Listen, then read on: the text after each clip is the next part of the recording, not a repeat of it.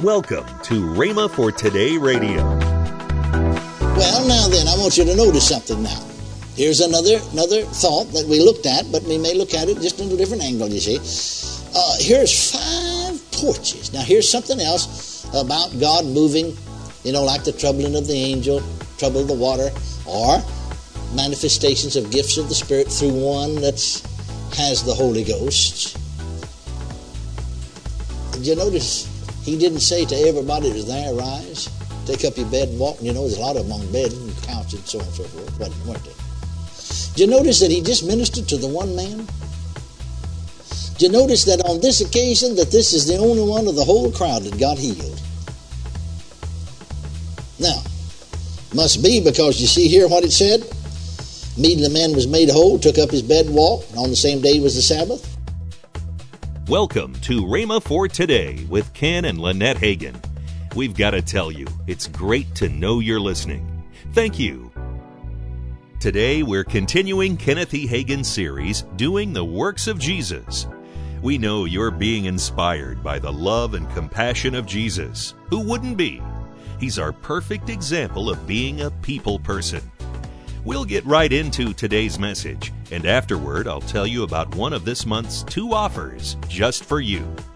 Here's Reverend Kenneth E. Hagin. Here's another little little side thought that we need to that we need to think on for just a moment. Notice, because remember now, you see, this is all in relation. The works that I do shall ye do also. He that believeth on me. Well, notice the variety of ways that he ministered. See, he didn't always minister the, to everybody the same way. I think sometimes we make a mistake trying to deal with people always on, on, on anything for us, but particularly healing all the same way. You know, we want to we want to just sort of roll out the dough and cut everybody out in the same cookie cutter. You know what I mean? You understand what I'm saying? You see, without uh, Jesus said, I, I can do nothing of myself. We need to realize that the Holy Ghost has got something to do with this. Yes, the Word of God, all right, but the Holy Ghost also has got something to do with this. Praise God forevermore. Hallelujah. So Jesus said to the man, Rise, take up thy bed and walk. Now, in my mind, we have a manifestation here in the ministry of Jesus of the word of knowledge and gifts of healing. You see, it was, I cannot get this, I can of myself do nothing. Whatsoever I see my Father do, that's what I do. You see, because the Holy Ghost told him, because he's seeing into the spirit realm, saw his father say, Rise, take up bed. So he said, Rise, take up your bed and walk. That's the way a lot of those things are manifested a lot of times. Praise God. Well, now then, I want you to notice something now. Here's another another thought that we looked at, but we may look at it just in a different angle, you see. Uh, here's five porches. Now, here's something else about God moving you know, like the troubling of the angel, trouble of the water, or manifestations of gifts of the Spirit through one that has the Holy Ghost. Did you notice he didn't say to everybody that was there, rise, take up your bed and walk? And you know, there's a lot of them on bed and couch and so on and so forth, wasn't, weren't they? Did you notice that he just ministered to the one man? Did you notice that on this occasion that this is the only one of the whole crowd that got healed? Now, must be because you see here what it said? Meeting the man was made whole, took up his bed and walked, and on the same day was the Sabbath. The Jews therefore said unto him that was cured, It is the Sabbath day, it's not lawful for thee to carry thy bed. He answered them, He that made me whole, the same said, Take up thy bed and walk. They asked him, What man is that which said thee, Take up your bed and walk? He said, And he that was healed wist not who it was. He didn't even know who it was. Amen. He didn't even know who it was. Isn't that right? No, he didn't know who it was. And he that was healed wist not who it was. For Jesus, now why didn't he know? For Jesus had conveyed himself away, a multitude being in that place. In other words, there's a crowd there, so he just stepped into the crowd and went on his way. You know what it said? I said, you know what it said? Now you see, that tells us something about uh, gifts of the Spirit in operation. Now, if you want to understand a little bit more about that, turn back then to, uh, to Luke's Gospel, the fourth chapter, and see just a little further insight also into the same truth that we're bringing out here. This again is concerning the ministry of Jesus. Bear in mind the works that I do shall ye do also. Now then, Jesus, you know, here in hometown of Nazareth, returned in the power of the Spirit and so on. Then he went into Nazareth, his hometown, where he was brought up. And the custom was he went to the synagogue on the Sabbath, stand up to read. And there's driven unto him the book of the prophet Isaiah. And they found a place where it was written, The Spirit of the Lord is upon me because he's anointed me to preach the gospel to the poor. He sent me to heal the broken heart, to preach deliverance to the captives, recovering sight to the blind, to set at liberty to them that are bruised, to preach the acceptable year of the Lord. And he closed the book, gave it to the minister, and sat down. And eyes all them that were in the synagogue were fastened on him. And he began to say unto them, This day is this scripture fulfilled in your ears. And all bearing witness and wondered at the gracious words which proceeded out of his mouth. They said, Is not this Joseph's son? And he said unto me, You will surely say unto me this proverb, Physician, heal thyself. Whatsoever we've heard done in Capernaum, do also here in thy country. And he said, Verily I said, you no prophet is except in his own country. Notice he gives them two scriptural illustrations because, see, they knew the prophets. They had the Old Testament. I tell you of a truth, many widows were in Israel in the days of Elias, or that's Elijah, when the heaven was shut up three years and six months, when great famine was throughout the land. But unto none of them was Elijah sent, save unto Sarepta, city of Sidon, to a woman that was a widow.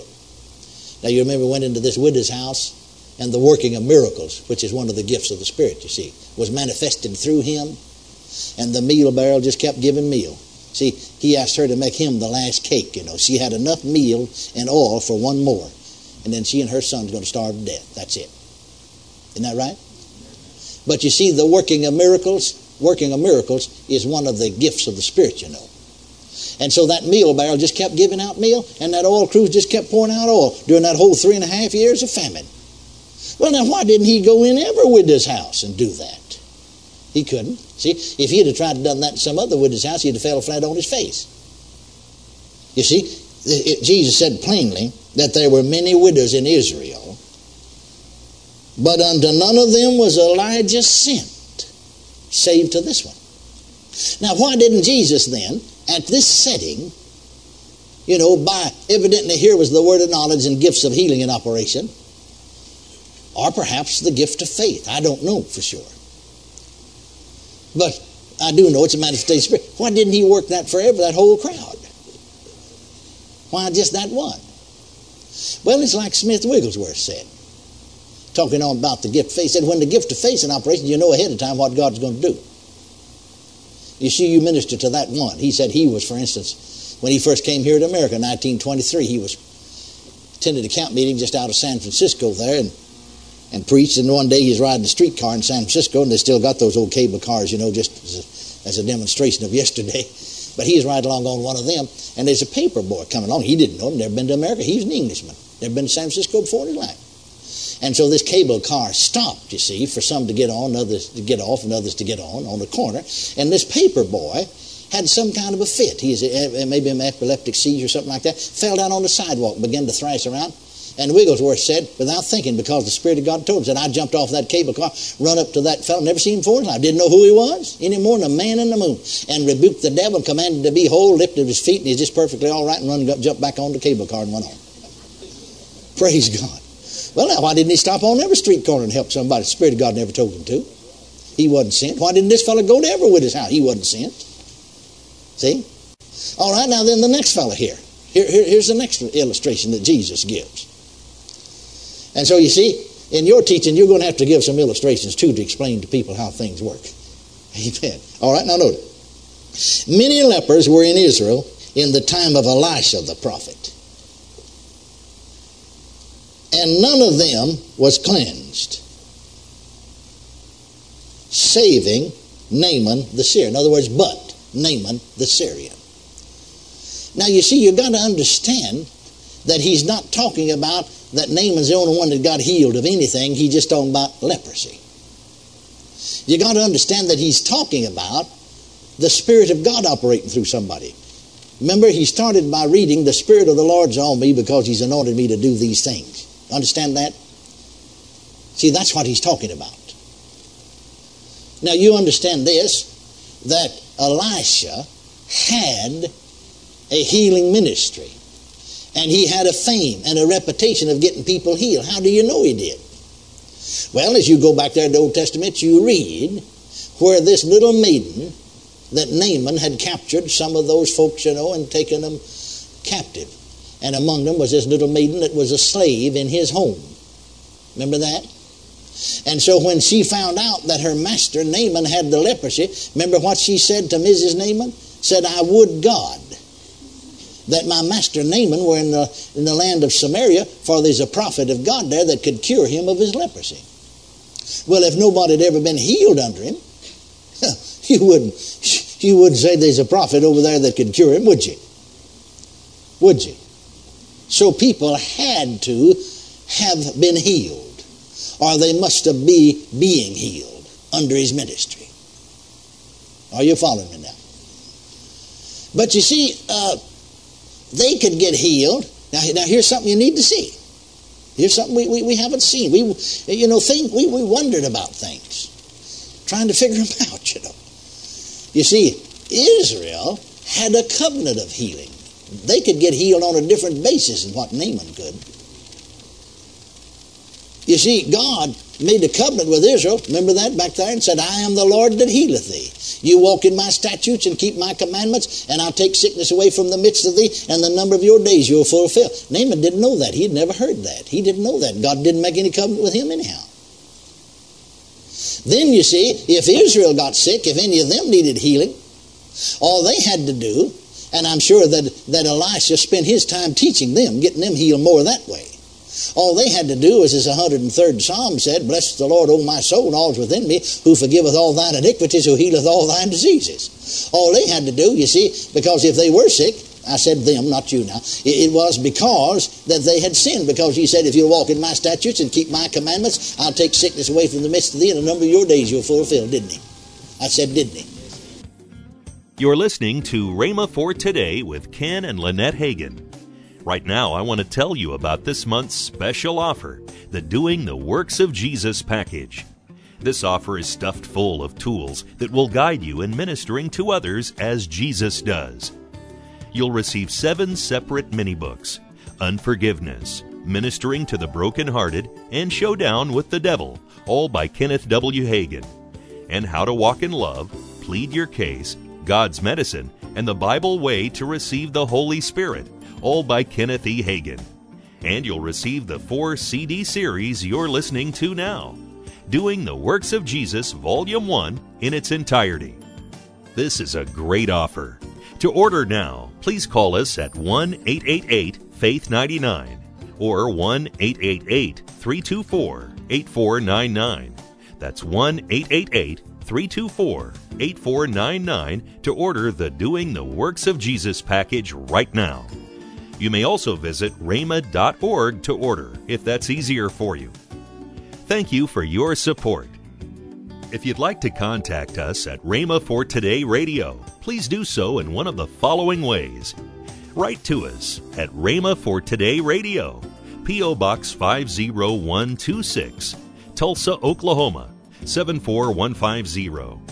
Or send us an email to partnerservices at rhema.org.